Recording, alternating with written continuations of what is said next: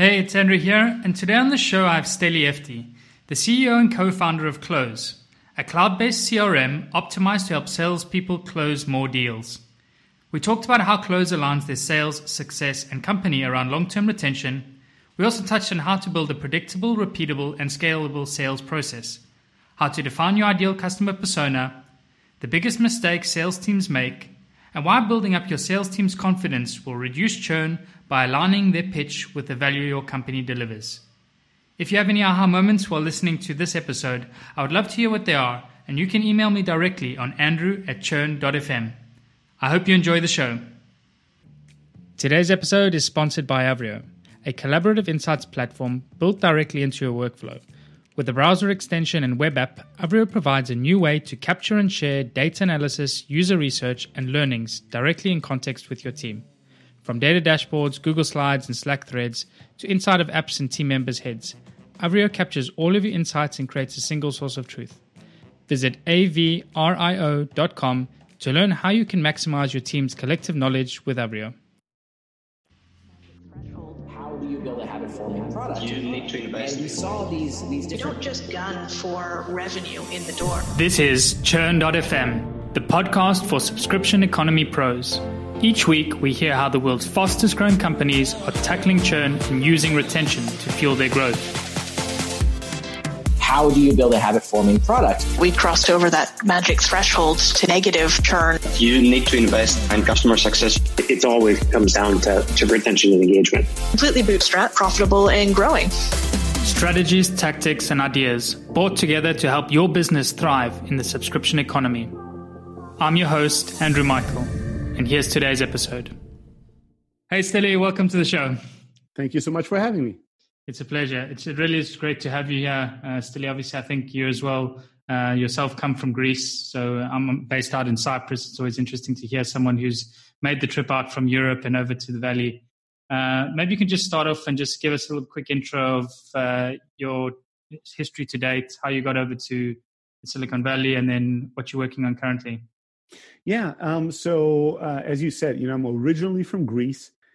Um, was uh, grew up in Germany, um, and oftentimes when I'm in the U.S., I tell people, yeah, I, I tell people Americans usually when I give talks, I say, you know, I have uh, the best that Europe has to offer, the two opposite ends of the cultural spectrum in Europe, right? Uh, Germans and Greeks, they don't mix that well culturally. Absolutely. And so, so, and I grew up even in the most conservative part of Germany, the most German part of Germany, which is Yeah. Stuttgart, uh, a big kind of car town, Yeah. and um, and dropped out of uh, a school at a fairly young age. Started kind of my entrepreneurial journey around eighteen or so, um, and did a few small businesses. Um, in Germany, nothing really related to technology or software, but did quite well in a in a young age. And then um, 12, 13 years ago, I had an idea for a technology startup, and I had no idea about tech or startups. I knew nobody who had any clue about how to build software or how to be,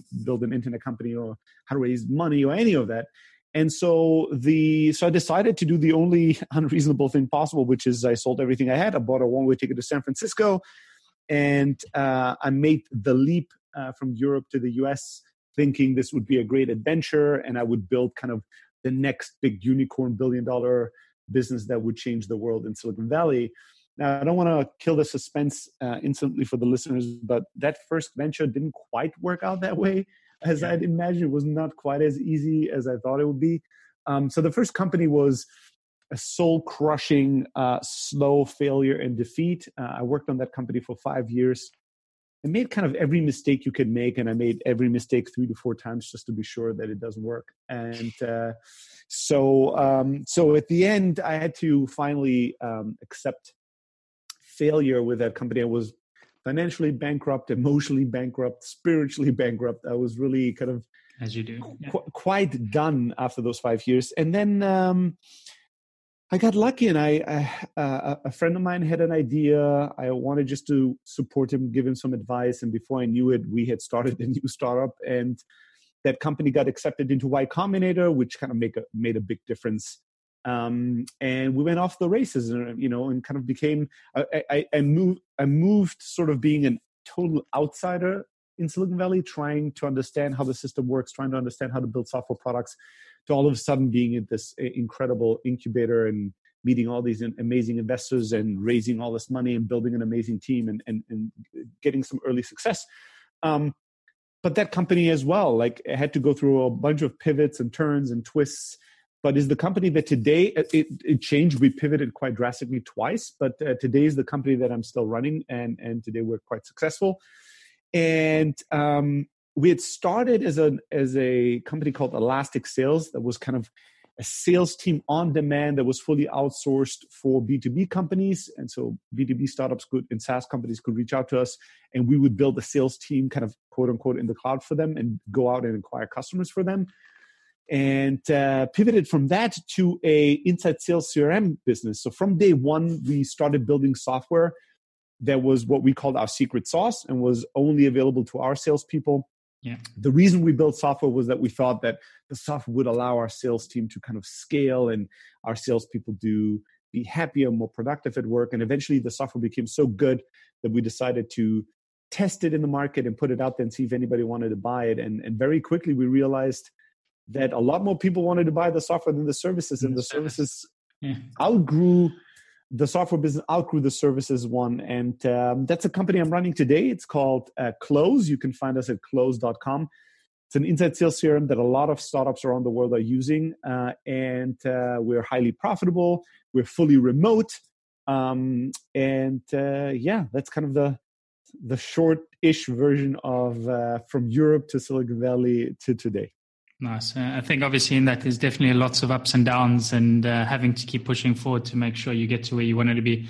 I actually wanted to touch on where you started talking about Elastic Inc. and how you actually started out as the consultancy. Uh, I think I watched one of your talks that you worked with around 200 plus different venture backed companies and helping them scale their sales. Yep. What I want to do is sort of uh, dive into is what are some of the biggest things that you saw that the companies were doing wrong when it came to their sales and setting up their sales funnels within these uh, venture backed companies? What would you say is the number one biggest mistake? The biggest mistake? The biggest mistake was the hope that sales could solve a fundamental issue with the business, right? So a lot of these companies, they did not have product market fit. There were they were operating one or two steps ahead of where they were operating two or three steps ahead of where their company really was. And so they would reach out to us and they you know they had raised a series a that like six millions in the bank and they had like 12 customers and a product launched. And and what they wanted was to scale sales when what they really needed was um, a sales exploration versus sales execution right? So it's like thinking about your your sales process and your sales model as a separate product that needs to be mvp'd as well right? And that yeah. needs to be iterated on until you have something that truly can scale. Was something that uh, most companies didn't want to think about and weren't thinking about. They were thinking about product in a very kind of lean startup way but they were thinking about sales in the kind of old school way of like, let's just spend a million dollars, hire a ton of sales reps, and just go out there and get a ton of customers in one big, giant, leaping step. Right. And that just never, ever worked. They weren't ready to scale a sales team. Uh, we're way ahead of their, their face. I, I think that that was kind of throughout the bank the number one issue that all these companies had.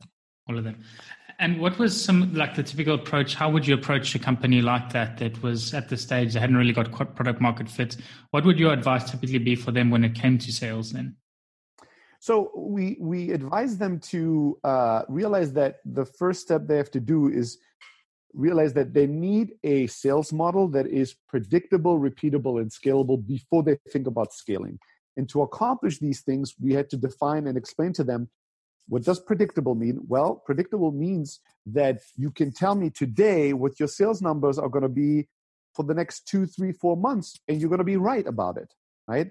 Do you have any kind of do you know that if you take a certain type of actions, do you know roundabout? It doesn't never has to be perfect, but do you know ballpark what the results are going to be of certain actions?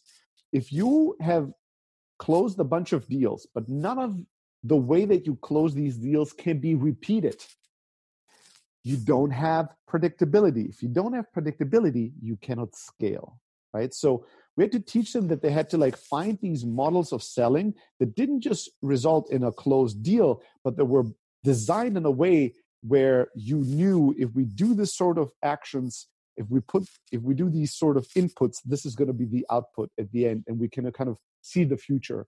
And then when you have that repeat, repeatability and predictability, then you still might not be ready to scale because then you need to check does the sales model that you've built does it scale right? I'll give you a dumb example. Maybe the way i sell is that uh, you know i have uh, a cousin that uh, that works at a certain kind of company and so i pitch my cousin and the cousin buys. And let's say i have 12 cousins and i decide every month i'll pitch one cousin. Typical greek family yeah. Yeah that's a pretty big greek family but that would be pretty repeatable, right? Not pretty predictable. I will pitch one of my family members every month, and chances are that they're going to all say yes. Cool. But it's obviously not scalable. I can't, I don't have 10 cousins. I don't have 100 cousins I can pitch every month. I don't have a thousand of them. So it might be a source that is predictable and repeatable, but it might be a source that just in terms of quantity is very low, even if it's high quality. So I cannot hire a thousand people and tell them to do the same thing that I'm doing right now. Right. So that is the the the, the area that then determines if it can be scaled. So I would ex- we would explain to them that they have to figure out predictability, repeatability, and scalability, and that the phase they're in, then the way they need to think about selling right now is that they need to do a lot of experiments. They need to find sales market fit and they need to fi- figure these things out and be very involved in them before they're thinking about hiring tons and tons of people and quote unquote scaling something. Interesting. Um, i think definitely the concept of experimenting with sales is something that's definitely overlooked uh, and trying to really understand and fine tune and perfect the sales uh, model. Could you walk us through maybe a couple of examples of experiments that sales teams could be making to improve their sales process yeah, I think the first and foremost thing is the thing nobody wants to think about, which is lead generation, right? Um, so most startups, again, when they think about experimentation around selling, what they think is practicing a different pitch, working on their uh, PDF executive summary or their slide deck, um, thinking about their negotiation tactics or their contract or what kind of discounts to give um, you know, helping their sales reps to do a better pitch or become better salespeople. All that stuff is fine, but it's irrelevant. The most significant thing you're probably going to struggle with is finding great lead sources. That means understanding who your ideal customer is and who it isn't right now, understanding where to find these customers, where to find contact information about these types of customers, and then realizing if the source of leads how big it is how repeatable how scalable it is. Once you have the lead gen part figured out and that usually needs a lot of back and forth a lot of trial and error a lot of experimentation. Once you have that figured out then you can start testing around how do we approach these leads? How do we contact these people? How do we get them to take notice of our company our product? And how do we start a conversation uh, and a qualification exploration process and once you figure out that, what's the what, what how are these people buying today? Um, how do they want to be approached? What kind of messaging and communication channel is effective for them? Once you figure out all these things, then and only then is the very last step. You start worrying about how do we pitch, how do we demo, how do we negotiate, and how do we close. Now, I'll tell you this if I had the choice between two companies, one that has an amazing lead source amazing uh, um, kind of clarity on how to connect with those leads, but was terrible at pitching and negotiating and closing. Or a company that had no lead source whatsoever, no clarity on the channels, but had incredible ninjas of selling, right? These amazing pitchers and negotiators. If I could choose one company to put all my money in, I would choose the first one. Because if you're terrible at selling, but you have an incredible idea of who your ideal customer is and you have a super great way to reach them and it's incredibly well scalable even if you're bad at pitching and negotiating you're still going to close a lot of deals right? And it's going to Yeah. be easy to fix your problem because coaching you to get better at selling is not that difficult. But if you're in a company that doesn't know who their customer is, doesn't know how to reach them and how to contact them, no sales pitching in the world is going to save you. It's going to work. Yeah. Let's talk about that in a little bit more detail then. When it comes to the ideal customer profiles, uh, how would you typically go about figuring out what a company's ideal customer profile looks like? And what would the research that you would do to determine this and figure it out? Well, hopefully, when you start the company, you had somebody in mind. If if it was yourself, that's typically a really good way of starting because you know yourself quite intimately, right? But hopefully, you had some idea of who your ideal customer is. The biggest mistake that a lot of companies make in the beginning when they're trying to define that is that they go way too broad, way too quickly, right? So companies will come to me and they'll say, Steli, um, our results are very inconsistent. Every month we do the same outreach, we do the same amount of calls, the same amount of emails, we get our results are not consistent. Why? And you know, it depends. Obviously, every company is different, but nine out of ten times the reason for why is because their the definition of the ideal customer is way too broad. So I'll ask them, "What's your ideal customer?" And they say, "Well, we have a very good idea of who our ideal customer is. Ideal customer is any company in the U.S. between one and 100,000 employees. Well, of course, this is so broad that if you email, you know, a thousand companies this month and a thousand companies next month, in this month's uh, bucket, there are, you know, mostly one to two person companies and a few thousand person companies. And next month you email mostly a thousand person companies and a few one to two. Co- of course, your results are going to be completely different. These are very different companies. So what I advise companies to do is to start incredibly niche, so niche that you feel uncomfortable, so niche that you go, Steli, this are this is too small. This is only five companies in the world. And I will respond to that, awesome. If it's only five companies in the world, we know who they are. Let's go get them.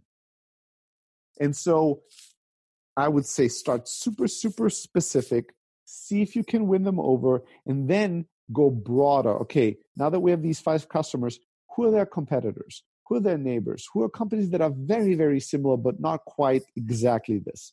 And so you broaden your definition and you go and you get those customers. And then you keep broadening it, hopefully until at some point it's so broad that you uh, that it that you you know own the entire planet and every company in the world but when you go too broad in the beginning it makes it impossible for you to get consistency or to get any kind of like sales process going the other thing that i'll say is that you know in the beginning let's say that you, you don't know how to go super specific you might start off by just trying to get any low hanging fruit customer you can get and talk to all kinds of customers and company sizes that's fine. That's fine for your first 10 20 30 customers.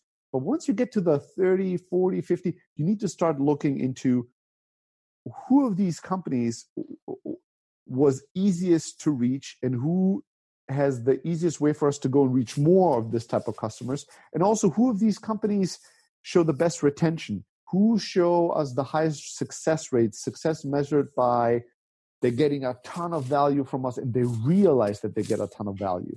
You need to start really collecting data not just based on well we got 50 customers but who of these customers is seeing success with you? And then based on that success that should then determine what kind of marketing you're going to do what kind of product development you're going to do and what kind of selling and sales outreach you're going to do moving forward yeah, so uh, you definitely, that was actually going to be my next question that we're going to start to dive into a bit deeper now. But uh, when it comes to retention itself, what role does uh, sales play in retention? And I, I, think like typically sales teams maybe sometimes often focus a little bit too much on the short term goals versus the long term view. And what is your view on this? I would say that salespeople are, I mean, the founders and the, the leadership in the company is always the root of all problems, right? But if there's a second group, it's the sales team. I mean, it's as simple as that. Retention problems and ret- retention either problems or retention wins start with the sales team. The sales team determines who they acquire as a customer and how careful they are to figure out is this a customer that fits our ideal customer profile? Is this a customer that can truly see success with us? The sales team decides how much how honest and transparent are we about our shortcomings? How upfront are we about telling people that some of the things they really need are things we don't yet have? Or how much bullshitting are we going to do to just close the deal today? How many promises that we're going to make that are probably going to be too much of a stretch? Yeah, absolutely. The sales team, if the, the sales team is bringing in revenue, and usually the sales team is only being incentivized to focus on bringing in as much revenue as possible. They don't, they're not incentivized or educated to worry at all about retention. And then what do they do? All they care about is closing every deal they can. They don't care about how shitty it is. They don't care about how bad of a fit it is. If they can get your money, they'll get it. And then they pass on the buck to the success team. The success team then complains all day long because they connect with these customers and they're like, what the hell is going on here? They were promised all kinds of things we can't do. They have these weird expectations. The use cases are use cases where our product breaks. And then the success team has to kind of deal with all that trouble. And that's a lot of times the the place where all kind of internal problems and fights are happening. So I think it's absolutely fundamental if you want to have great retention to educate your sales team and to incentivize your sales team to care about only closing good deals. Maybe you can talk us through that a little bit. So it's definitely an interesting concept that we've heard before, but how do you go about incentivizing sales teams um, for only closing good deals? What did that typically look like, and how would you go about qualifying uh, leads and sales? Well, I'll give you two simple ways. One was that I said educate them. You can do this in direct and indirect ways, right? I mean, you need to, in a SaaS business, you need to teach your sales team that your business model relies on people staying with you and keep paying you for a really long time. Or if we close customers that leave later, that leave in a few months because they're unhappy, this company is gonna implode, right? And so you're if you have equity in this company, it's gonna be worthless. If you are planning to have a career based on this company and make more and more money, that's gonna be gone all of a sudden. And if you want to actually be part of something great, something where every other company will want to hire you because you worked at, at our company and you've made a name for yourself because we made a name as a business in the in in our market um, versus a business that everybody knows failed because we we imploded. You you need to know that we everything you want to accomplish here relies on you closing good deals. That's one thing. The other thing is giving the sales team a lot of exposure. So sometimes you might want to have the sales team you might want to uh, explore like a setup where you have sales pods where uh, or customer pods where you don't just have a room full of salespeople and then a completely different room full of success people. What you might want to explore is having these customer pods where you have um, two sales reps, two success reps, and one support rep, and they make up one team that supports a customer in their entire life cycle. And that's a very different system. So if I close a bad deal, my coworker that sits at the same cubicle with me or the same office room with me is the success rep that I passed on this deal that I have to listen to when they talk to the customer when she goes, Well, what did Sally promise? No, we can't do this. What did Sally say? That's a much closer pain than if you're some anonymous employee in another building that I know is in some department I don't care about. So you have to educate people. And then when it comes to incentivizing, well, very simple. Don't just pay me on closed deals. Don't just pay me on revenue. Give me two sorts of payment the first payment is based on revenue, and the second part of my commission or bonus payment is based on retention of that uh, retention numbers based on new revenue. So, and this will you'll have to evolve this basically forever as a as a growing company. You'll start with one commission model, and commission models are another really complicated thing that constantly needs to be iterated and worked and fixed and changed as your business changes. But um, instead of just paying me whatever it is, you know, uh, 10% on the first month's payment, you pay me 5% on the first month payment or, or, or 6% of the first month payment, and then you pay me the other 4%, um, you know, three months later or six months later, whatever your cutoff is on early um, churn and retention, where the deal has whatever quote unquote proven itself to be a good deal, right? So you you split it out a little bit, you incentivize me, or you have some kind of a uh, customer facing bonus where you say the sales team gets a little bit of commission and the success team gets a bit of a commission but then both team get another bonus or the sales team gets another really big bonus if we hit a certain company-wide retention or churn rate right? So i'm heavily incentivized to try to help the company to have good retention. Um, those are some simple ways of, of helping with this it's fantastic. It, uh, a lot of that makes total, total sense as well. I think when it comes to as well aligning that incentive with the long term sort of view retention, do you see as well that there's a ways, like you mentioned it a little bit with the team capacity of bringing together customer success and sales, but is there a way as well to sort of closely align their goals together uh, better when it comes to incentives? So monetary is one aspect of it uh, on the on the one side, but then when it came to sort of those independent teams working together and I've seen it typically as well. Like we've worked with a few suppliers recently where um, they had their support engineer, they had their customer success and uh, salesperson all working together. What would some of like the goals look like for a team that's working with the customer there when it's not just revenue? Well, it really could just be a. Um, I mean, it could be a number of things, right? It could you could measure at what pace is this team acquiring retaining, onboarding, and expanding a customer, right? Um, what is the uh, NPS score for this group, for these customers, right? Um, both NPS for the support they're getting and the, the, the customer service they're getting, and also the NPS on how they experience the product, right? If I onboard you, if I sell you my product in the wrong way and I onboard you in the wrong way and I support you in the wrong way, your experience with my product might be completely different than if I do it really well and in the right way and you both of these customers might talk about the product itself in a completely different way right? Although it was the same product it was just the way we explained it to you the things we showed you the way we onboarded you and we helped you expand were completely different. So you could measure nps customer satisfaction. You could just measure you know are we acquiring a lot more aggressively than others but then retaining less or are we acquiring slower but retaining better you could uh, measure expansion, right? Uh, in all kinds of things. Is this team really good at upselling? That's a big um, initiative. It could be that the customer that we acquire stays the same, but we're really good at upgrading them versus it could be that we care much more about um, expansion within the customer organization because we're going after bigger co- companies. So we don't care necessarily that much about them upgrading their plans.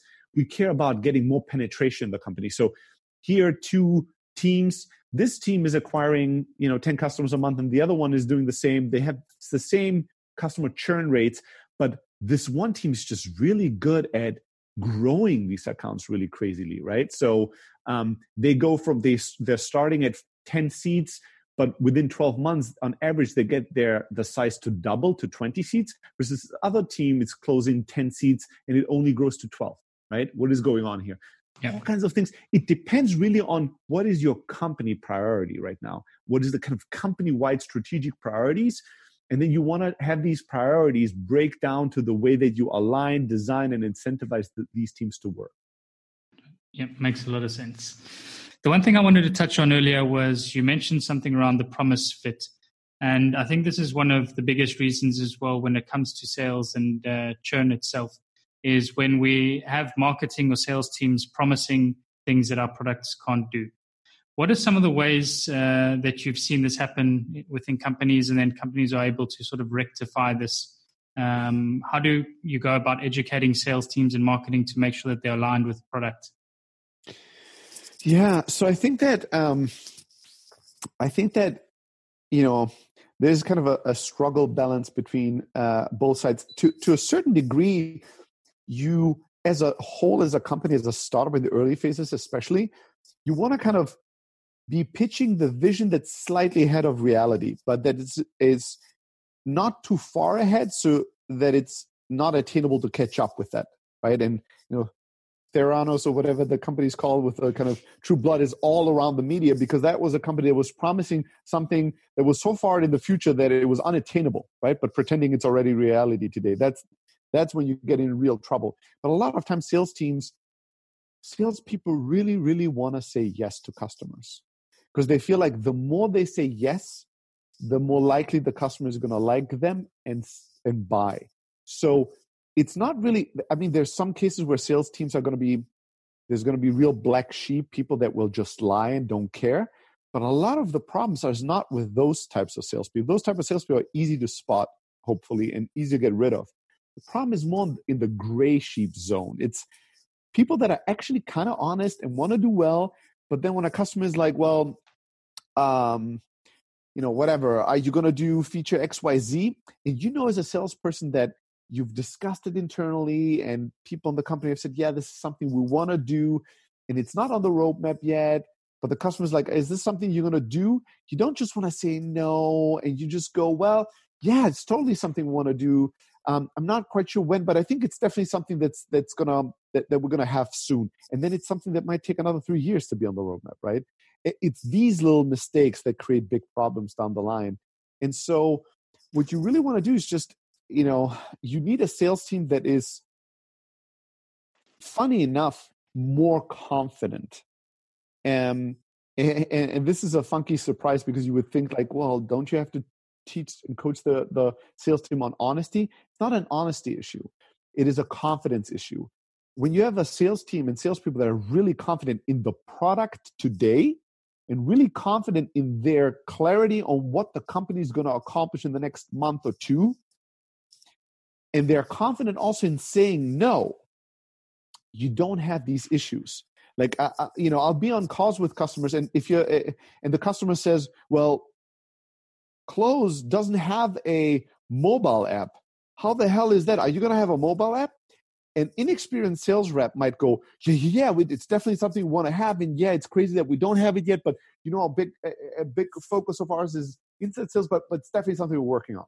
That's one version of it. Yeah. Why? Right. And then here's what I would say to the same customer. You know, when the customer goes, "Well, you don't have a mobile app. What the hell is wrong with you? Are you going to have a mobile app?" I would say, "Let me ask you this: is most of your selling done outside and on the go or are you mostly inside sales focused? Well we're mostly inside sales focused but i think a modern company needs to have a mobile app i would say i get that and i agree with you. We are 100% focused on inside sales and we have the best inside sales crm in the world. That's why we've grown to thousands of customers around the world. That's why our customers are crushing it. We're highly profitable and we get these incredible ratings from our customers. If you want the best inside sales CRM in the world, you're talking to the right person. We do want to do a better job to support the occasional use case when you are on the go and you want to update something or look something up. I think we've done a poor job. Something we want to do better, but honestly, I don't know when we're going to attack this. It's not on the roadmap for the next two quarters. So if you absolutely need a mobile app, you need to go somewhere else. But if you really need the best inside sales CRM system, let's keep talking. And that's and what is the difference between the two of us? It's not that I'm more honest just I'm more confident. I'm Absolutely. confident to tell the truth. I'm confident to sell you on why what we're doing today is good and is what you really need. And this other shit you're asking about might be a distraction. And an inexperienced, insecure sales rep, they're not confident enough. So they will always err on the side of saying yes to the customer, agreeing or making, say, or giving these like promises. Yeah, yeah, I think we're working on this. I think we're going to have this. Why? Because they're so insecure. And I think definitely, like you're saying, the confidence to actually know what the customer really wants when it comes to it. So it's not just like beating around the bush and trying to get every feature under the sun. It's really focusing on what are they trying to achieve and then having the confidence to tell them that you've got what they need also the confidence to know who your ideal customer is and who it isn't right so today if coca-cola pings one of our sales reps and says we want to buy a crm for 20000 sales reps but we have this huge list of demands nobody in this in my company goes into panic the sales rep just goes ha that's funny uh, you know we're not really serving enterprise level customers if you sign up for the product yourself and you decide you want to purchase it without having to have uh, enterprise level uh, service and support in this huge list of demand go ahead and do it. But if not, I would recommend you these other vendors. And and that's not a problem. Versus if we don't know who our customer is and a big customer comes, then we're gonna the sales rep is gonna jump into action. Oh my god, this is so exciting! Yes, uh, we need to do all these features. Everybody in this company, please, we need to build these features. I'm gonna tell Coca Cola, yes, this things we're working on it, and then you're creating these issues. But if your sales rep know who is a qualified customer, who isn't, who's ideal customer, who isn't, what is on the roadmap and what isn't what why are we good at what we do and why is what we do valuable why isn't it then they can speak confidently and then they are more comfortable to say no they're more comfortable to speak the truth. Yep. Anti personas, I think, are just as powerful as understanding your personas themselves. Yeah. Last question I wanted to ask uh, for today, Steli, and just to put you on the spot a little bit. Um, don't think this would ever happen, but let's say one day you get put into a new role now, heading up sales at a new company, and uh, you've been tasked to set up sales and get it uh, working, but also at the same time, the company is having a retention problem. Where do you start? What is the first actions you do within the first month? Uh, I visit every single customer um, as many as I can that have churned, as many as I can that have been with us for a while, and as many as I can that have just closed. And I try to understand who they are, what they do, what the differences and commonalities are. I would try to visit their office to see their team, meet the people there, uh, watch the new tool they're using and why and what success and, and failure they have. Try to understand how they heard about us and what was confusing or why they left. Like I would try to spend as much time with like quote unquote unscalable tactics of like trying to generate as many insights about the customer as possible. And the most context rich environment is not going to be me looking at a spreadsheet with some numbers, right? Uh, the most context rich environment is actually going to be meeting these customers in person, ideally at their offices in the natural habitat where I can like see their team, see what they're doing, and just absorb and learn and ask as many questions as possible to try to get a full picture of what has happened so far and why are we where we are and how do companies and customers think about us and where there's a mismatch between the way how we think about us and how other people think about us. I would spend a lot of time trying to understand the customers the churn what has happened so far and i wouldn't try to understand it based on some metrics and some numbers somebody is generating in a report to me. I would go out there and get my feet and hands dirty and, and mingle with the customer You're directly from the horse's mouth Yep. So yeah. I think that was excellent. Thanks. Uh, just before we wrap up as well, I know like it's a, a, thing of yours as well. You've spoken about your two little boys uh, on all your different yeah. uh, talks and shows that you have. I didn't want to let this be one of those that they weren't. So I don't know if you want to have a shout out to them as well. Oh, always. Yeah. I appreciate the chance. I have two little, two little ninjas uh, that are lethal and that are uh, my first two truly bosses in my life. Um, so big shout out to those. I miss and love them. Um, and another thing that I want to shout out before we wrap up the episode one is for people that are listening to this and they're like, wow, you know, where do I start? And I wish I had more resources. Just send me an email, steli at close.com, S T E L I at close, like closing a deal.com, and just put in the subject line bundle, motherfucker. And I'll send you a link where you can get all my ebooks for free. It's all my resources, how to get started with selling, how to do all the stuff that we discussed in a kind of an organized way to give you a kickstart. And then if you like and love podcasts, I have one with uh, the legendary Hiten Shah. It's called The Startup Chat. You can go to thestartupchat.com and find it there. If you uh, enjoyed this episode, you might like that podcast as well. So check it out. Absolutely. Both of those are must resource and must listen. So thanks very much, Steli. It's really great to have you today and really, really appreciate the time again. Uh, and good luck. for having me. Thank you so much. Cheers.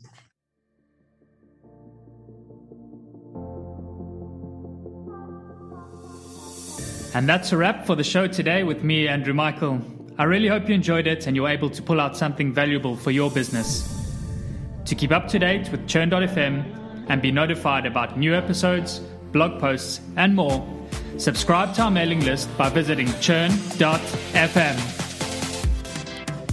Also, don't forget to subscribe to our show on iTunes, Google Play, or wherever you listen to your podcasts.